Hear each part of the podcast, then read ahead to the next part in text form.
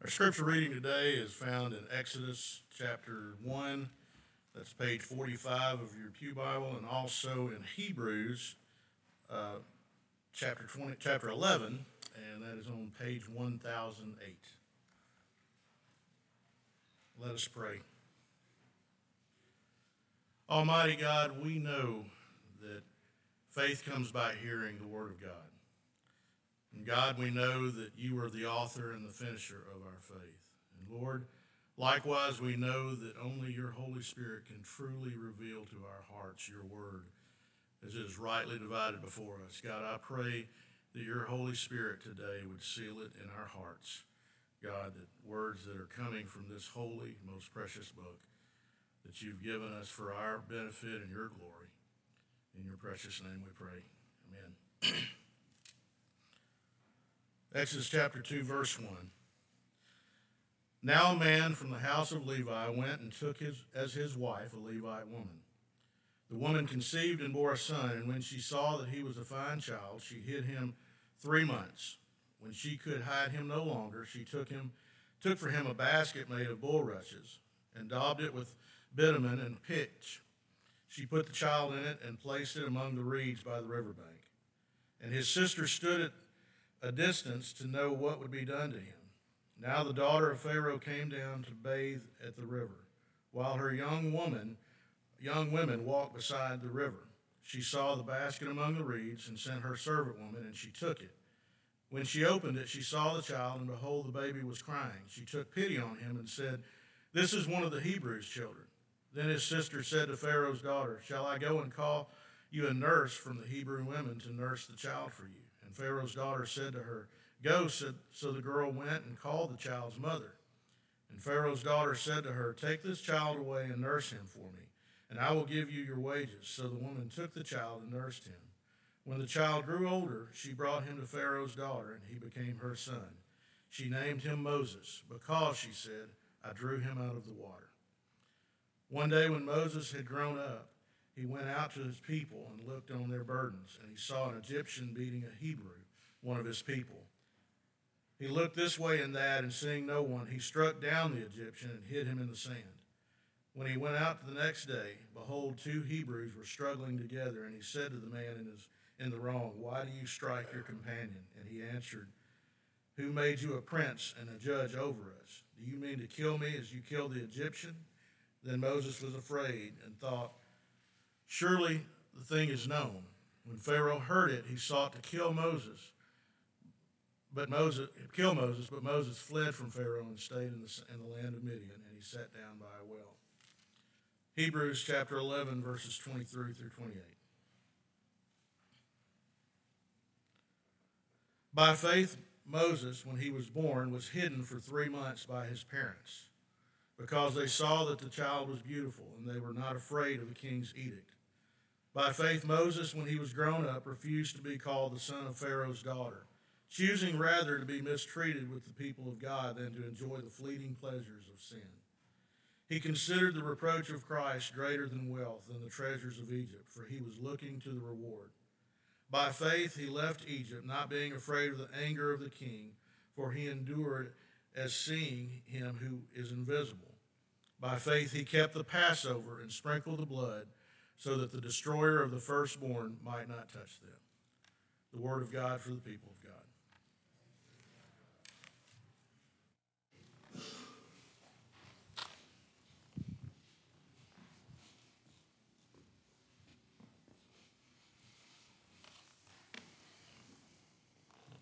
When Baker was up here making announcements, all I could think was, it's an impressive mustache that makes a beard feel weak. So we're looking at Hebrews. And we've uh, been looking at how the writer of Hebrews wants us to know that faith isn't just looking back to what Jesus has done for us in the past, though that is part of it. It's also looking to the future and what God is going to do, what He's going to bring about in establishing His kingdom, that we, we have a hope um, for something that is to come. And that hope is to make us continue. And that hope is to be working in our lives now And we're seeing how each of these uh, figures that were um, um, recounting the story of their faithfulness, and uh, we're, we're seeing different aspects of what faith is. And today we're going to look at how faith distinguishes us from the world around us.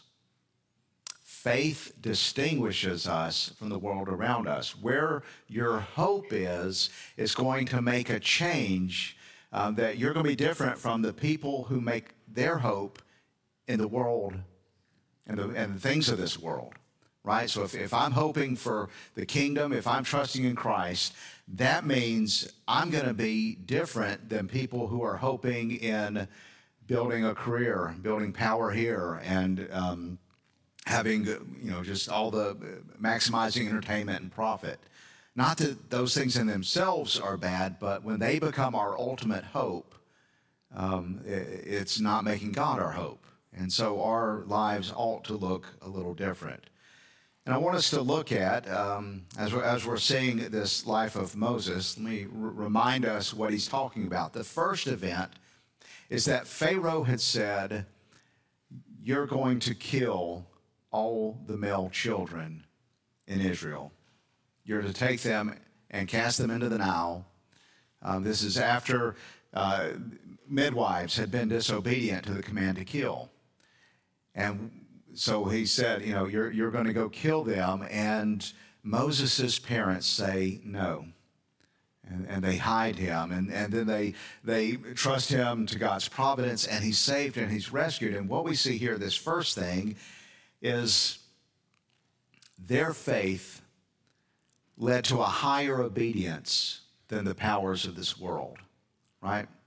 Pharaoh was king. His word was law. What he said is what people were to do. And in this world, we have rulers over us. We have kings and we have powers and we have different forms that um, are the highest power, worldly speaking. And yet, God's people have always understood we have an allegiance higher than any king on this earth, than any body of um, uh, lawmakers in this earth. Now, as Christians, we are called to be obedient to the laws of wherever we are, insofar as they don't contradict God's law. So, no Christian can drive over 55 and say it's an unjust, unbiblical law. Um, you can we won't discuss other things about, but you can't just say I don't like this law. But what we've seen is Pharaoh says kill the children. Killing is wrong. No. There's a law above the Pharaoh, and we won't do it. We'll pay the consequences, but we're not going to do it. Daniel and the others in Babylon, they're told you can't pray to your God and you're going to worship and bow down to this idol. And Daniel says, You know, I'm, I'm going to work for you. I'm going to do everything I can to be the best, you know, bureaucrat I can be and, and help you to prosper. And I'm going to be honest. I'm going to do everything I can to build up Babylon. But when you say this, that's opposed to God's law, and I will not obey. Because God's law is above other, uh, holds a higher allegiance than the, the Babylon king. Early apostles are set apart and said, You cannot preach about Jesus. You can't tell others about Jesus. And what did they say? They, they don't say, We're going to do whatever we want on anything. We're going to be obedient, but on this aspect, it's better to obey God than man. And what we see is when you have an understanding that there is a power above worldly powers, and your hope is there, and your trust is there, there's a resilience to say, I, have, I, I can judge the goodness of earthly powers on this basis. Uh, I, I'm, I can have to be obedient to the one I will ultimately hold account to. And we have brothers and sisters around the world today who suffer because they're unwilling to go against God's law to obey the law of tyrannical and persecuting men. And, and it's a good thing to know that we have an allegiance that's higher than earthly power. So that's the first thing we see. And because of that, we're, we're capable of kind of judging societies and governments and powers. You know, if we just said, hey, whatever is legal, whatever's in power is right, then you'd have to say, well, the Nazi regime was okay with the horrendous things they were doing because it was all legal, it was all the governmental structures that chose it, but because we have a higher power, we can look back and say, no, that is wrong. That, and other aspects of our own society that we can say, this is wrong. And to the extent that we're called to contradict, we would say, no, we are obedient to Christ. The second thing, Moses is rescued. He's brought into Pharaoh's house as Pharaoh's grandson, the daughter of Pharaoh.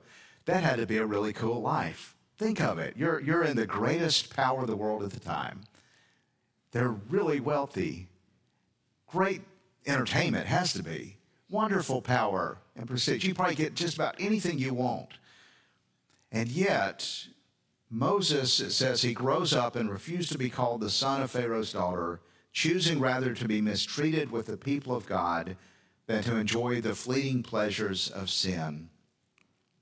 So we see that faith means that we hold a higher allegiance. Faith also means we're willing to bear the reproach of Christ. Moses does away with the treasures and the, the fleeting um, things of Egypt and the kingdoms of this world. He would have had everything anyone could want. But he says, I'm going to be with my people, God's people. And isn't it amazing? It says he bears the reproach of Christ. The one who's going to come thousands of years later. Somehow, him willing to identify with God's people is identifying with Christ and the reproaches of Christ himself. And so he turns away from all the things that would have boosted him up and was willing to endure mistreatment and the reproach. Faith, true faith, is a faith that is willing to bear the reproach of Christ. Reproach is looking down on someone, judging them, disdain, saying they're something wrong there. It's saying this is you know a little bit of um, they're they're different and they're less than. And here's the thing: nobody, well, there's there's not many, especially around us, who would say, um, "Oh, you're a Christian. I don't like Christians. Oh, you're a Christian. You're less than." Right? I mean, that's just not the way it works. I mean, we we still have a culture that kind of says, "Oh, it's Christian. That's a good thing." We we like but there's a big difference in saying you're a Christian and following Christ. Of saying you're Christian, but you're going to reinterpret Christian to look like anything else in the world around you, and bearing the reproach of Christ, following Jesus in a way that is out of step with the world around us.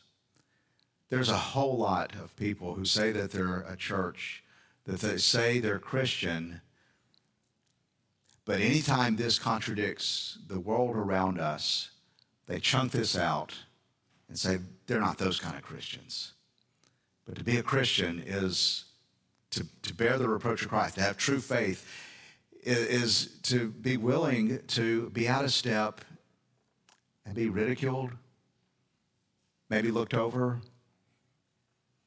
The different things, it's, it's usually pretty subtle. It's not as though anybody goes, ha ha, there's a Christian or anything like that. But if you're truly following Christ, there's a sense in which we're going to bear a reproach. Let me, let me give a few examples.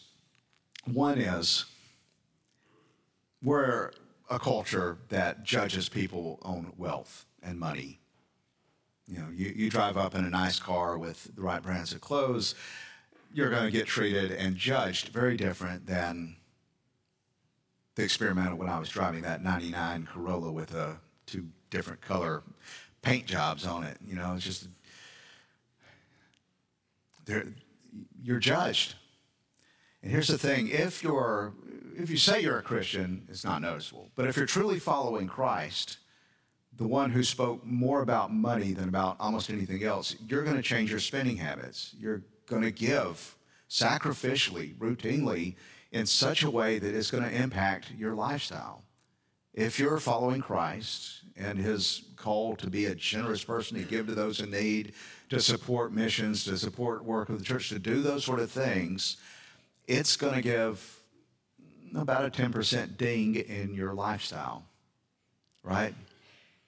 You, you, your vacation choices might be a little bit different. There's going to be just some small differences if you're really generous and giving the way Christ calls us to give.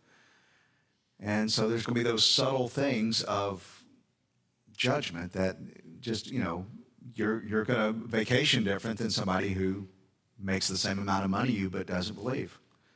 You're going to have different things than somebody who makes the same amount of money but doesn't follow Christ. It's just, it's a subtle, small way we bear reproach. The second thing, in a world that is that sees sex as an appetite to be fed, a way of self-expression, um, something that has so much control that how dare we try to control it?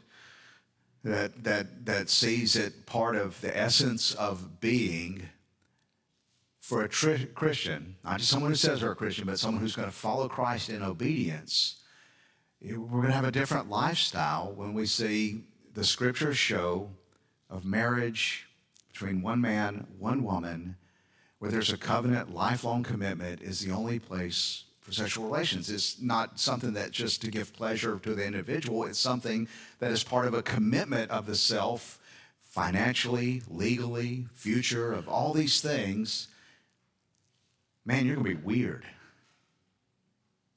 If you're single and living chaste, it's going to raise suspicions. You're, you're going to be strange. And, and if, if you're, you know, just holding to the view of what this is supposed to be biblically, at the best will come out as, you know, backwards prudes. At worst, hateful bigots right? I mean, and there is a reproach there that if you're following, and if you're a single guy and you're not kind of talking about exploits, then you're going to be looked down on. There's going to be a reproach to bear. Let me give a third. We respect people who can get things done and take care of things, and nobody's going to take advantage of them and mess with them, right? Somebody who can go in and you know they talk, people listen, and better not mess with me. I'll make you pay. We follow a Christ who tells us turn the other cheek and forgive. We follow a Christ who says, I'm going to let others have their way and love them rather than insist on getting my way all the time. And for following a Christ who suffered and was willing to endure sin rather than make those suffer, you be called a coward. We're going to look weak. What's wrong with him? I would never let anybody say that with, to me and get away with it. What's the matter with her? She's a pushover. And so that subtle reproach of anyone who would forgive and show grace and not run down and make someone pay and get retribution, these are the ways that we bear Christ's reproach. Moses bore the reproach of Christ, and we are to be willing, if we follow Christ, if we have faith in him, and that following him is the way to true happiness and joy and success and his kingdom, then we're willing to say, I really don't care what you think. You can call me whatever. Uh, just as a side, I, I discovered a secret power when I realized, call me a fundamentalist. I don't care. I'm going to just do what the scripture says. I, I, it, it was amazing how little control people started having over me. The third thing, faith distinguishes us because we are the people who are marked by the blood of the slain lamb.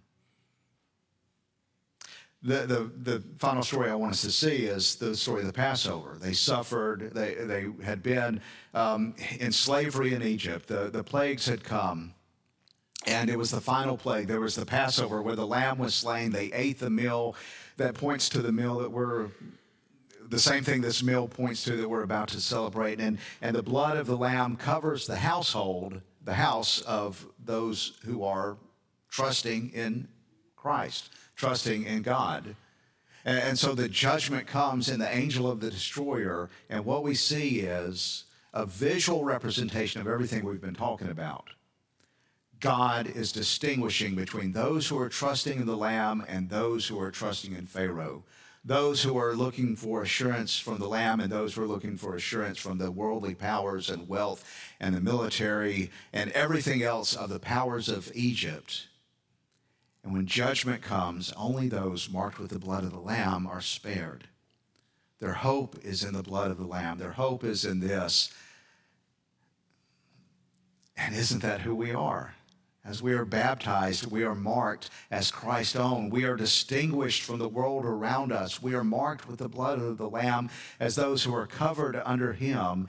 And our hope is in Him. We've identified with Him. We've said, I'm part of Him, not part of Pharaoh, not part of Babylon, not part of Rome, not part of this world that's around me, but I'm part of Christ and His church and His people. I'm marked with the blood of the Lamb. And what that means is you are now identifying with one who identifies with you. You're, you're, marked with the blood of the one who came to identify and say, I'm leaving the, the wealth of this throne and this power to come to see the suffering and enslaved in these people. And he is the one who identifies with us such that he takes our reproach he takes our sin and our shame and he goes to the cross, fulfilling what that blood is pointing to that we are forgiven and that we are brought out of the slavery to the things of this world, the slavery towards wealth and popularity and power and all the things that this world offers and can't give, that we've said, I'm free from that. Because if those are the things that you're trying to find your hope, they will never do anything but enslave you. If, if I think wealth is what's going to really satisfy me, then I'm going to do everything to make money, and I'm just going to be enslaved to it, and it's not going to give what I hope. If I think being popular, I'm going to do all these things to try to get people to like me, and I'm going to be enslaved to the crowd. And so you're freed from that, just as they were freed from Egypt by being marked by this blood and be brought into Christ's kingdom, into his promised land where our hope truly lies. Our faith is in the risen Christ. And true faith in that means I'm willing to submit to a higher authority than anything around me. It means I'm willing to bear the reproach and not care about the judgment of those around me because I'm caring about the judge of all the world. And it means I'm marked with one who identified with me in his suffering and shame. Would you please stand and let us state what we believe through the words of the Nicene Creed?